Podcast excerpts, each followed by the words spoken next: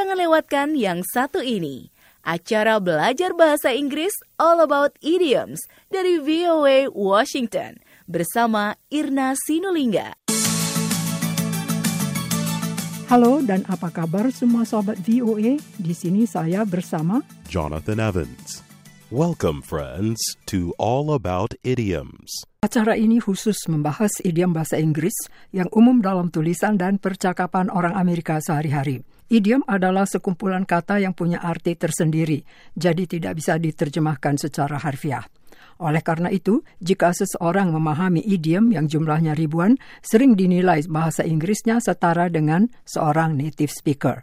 Salah satu idiom yang sering kita dengar atau baca adalah Jonathan. Fair weather friend, Irna. Sekali lagi, fair weather friend. Artinya bukan kawan pada senang atau susah, atau bukan kawan sejati. Karena saat kita susah dan memerlukan teman, dia akan langsung kabur. Fair weather terdiri dari dua kata yang disatukan dengan tanda penghubung. Ejaan fair, F-A-I-R, puluhan artinya, antara lain sedang, hari terang, adil, cukup, dan lain-lain. Weather, ejaannya W-E-A-T-H-E-R,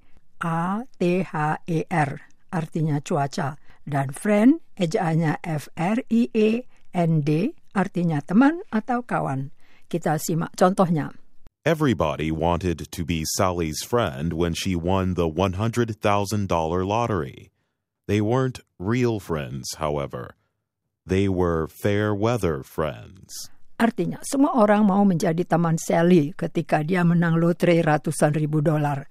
Namun, mereka bukanlah teman sejati, tetapi mereka adalah teman semasa senang. Untuk lebih jelas lagi, kita simak contoh kedua. They thought Charles would help them the same way they helped him. But as soon as they asked for help, he disappeared. Charles turned out to be just a fair weather friend. Artinya, mereka tadinya mengira Charles akan bantuin mereka sebagaimana mereka dulu membantu dia, tetapi begitu mereka minta bantuannya, ia menghilang.